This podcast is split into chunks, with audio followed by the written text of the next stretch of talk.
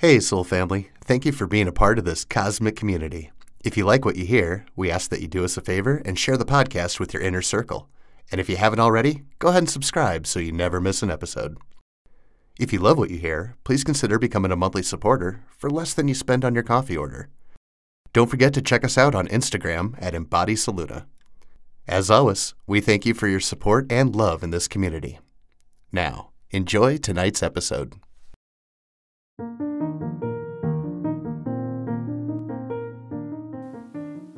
Hello, beautiful souls. You are listening to Embody Soluna, a podcast about healing through spirit and love. If you are new here, hello, welcome. Get cozy.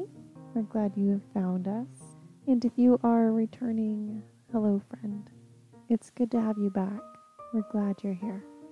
Tonight, I want to take a moment and do a little reflection, I think there's a topic that has come up recently, and I want to chat about it for a moment. And I actually have two perspectives on it. I mean, they're very similar, but I view this topic as it relates to me, and that's what I'm going to talk about tonight here. But then I also view this topic as a coach um, because it's something that people bring to me, whether clients or friends or people who ask me about what I do as a coach, just whatever, I will get asked this question about this topic. And that I am going to talk about at a different time. We're going to put that into the next season, I think, of podcasts because I do have something to say about it as a, as a coach. But for tonight, I just want to talk about it as it relates to me. And that topic is this idea of resetting, taking like a personal reset. And that language confuses me a little bit. I'll save a lot of that for the next, not the next podcast, but the next time I talk about this topic. I'll save kind of why I find that to be problematic. But it is confusing to me because that makes it sound like we are not human. Like when I think about resetting something, I reset clocks that I have, like digital clocks, right? I reset my electronic devices. I reset my espresso machine sometimes.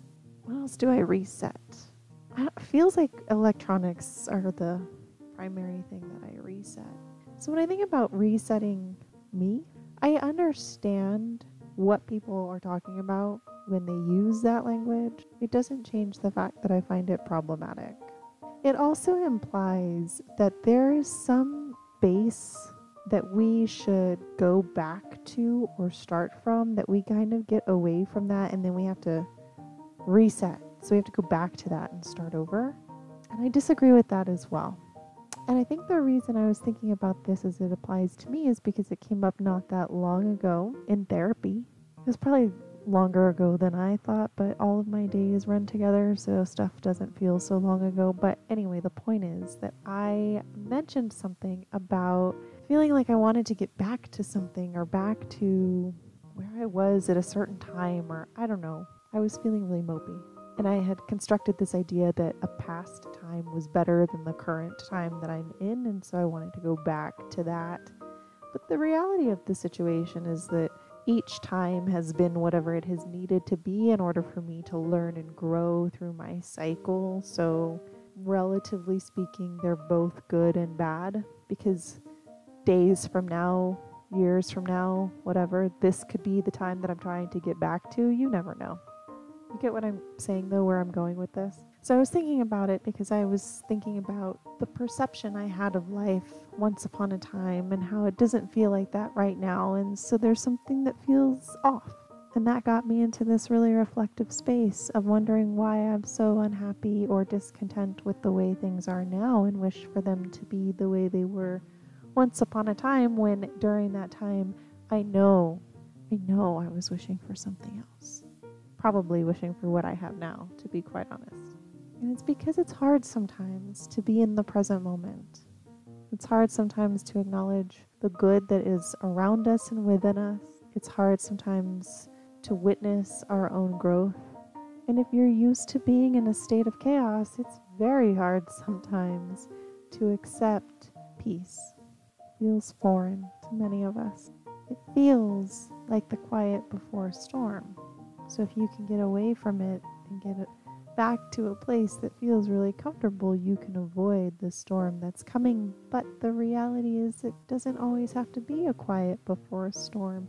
Sometimes it can just be quiet. So I decided instead of feeling like I was trying to get back to something that I wasn't even entirely sure what that thing was, that instead I was going to reflect on where I have come from. See, I am just months away from graduating from my second master's program. Please don't ask me why I didn't get a doctorate. I had no desire to do that. We'll keep it there. So I'm months away from completing my second master's program, and then I will work toward licensure as a clinical mental health counselor, therapist, clinician, whatever word you like to use. I don't really care. I mean, technically, they're all a little different, but like, not really. I don't really care.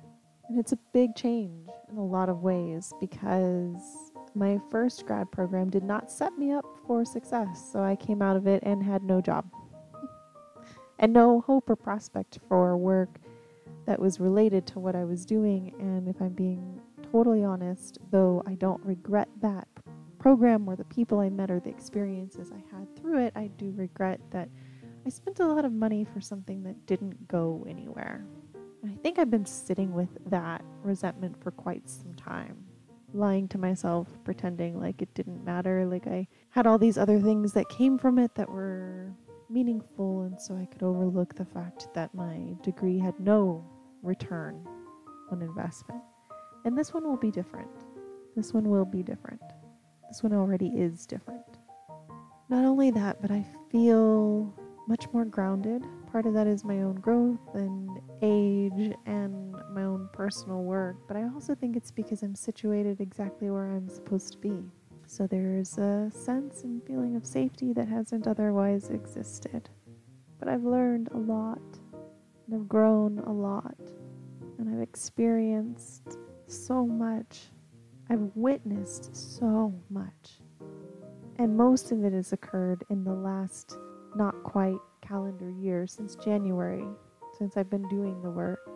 And so I had to wonder what was it that I was trying to get back to? This moment right now is so full. This moment right now could burst at the seams. It would be okay. I think there's an amount of grieving that maybe I need to acknowledge or needed to acknowledge in that moment. And that was the part that I was trying to get back to. Something that I hadn't grieved yet, but some part of me that no longer exists. Part of me that came here to do what she needed to do, and she did that, and she's done. Now I get to go on and do something different. And maybe I wanted to get back to something because I'm slightly terrified of what's on the other side of this, right? The person I've not yet become. There's an unknowing in that. That's scary, though I do feel the most secure. I don't know who that woman is yet. I think I have an idea, but I haven't met her. I don't know what she is like. I don't know if she will accept me. I don't know if I will accept her. I want to believe that we will feel like kindred spirits, but I just don't know.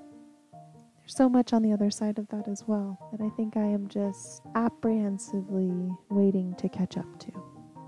All of that is to say, no, I don't want to reset. I don't want to start over. I don't want to go back to the beginning, back to go. I do not want to collect $200. I don't want to halt my forward movement in this momentum. No, I'm ready. I'm standing on the edge, and I am ready to step forward and let the universe carry me where I am meant to go. Where are you tonight? Soul family, what are you ready to step into? Until next time, 143, good night.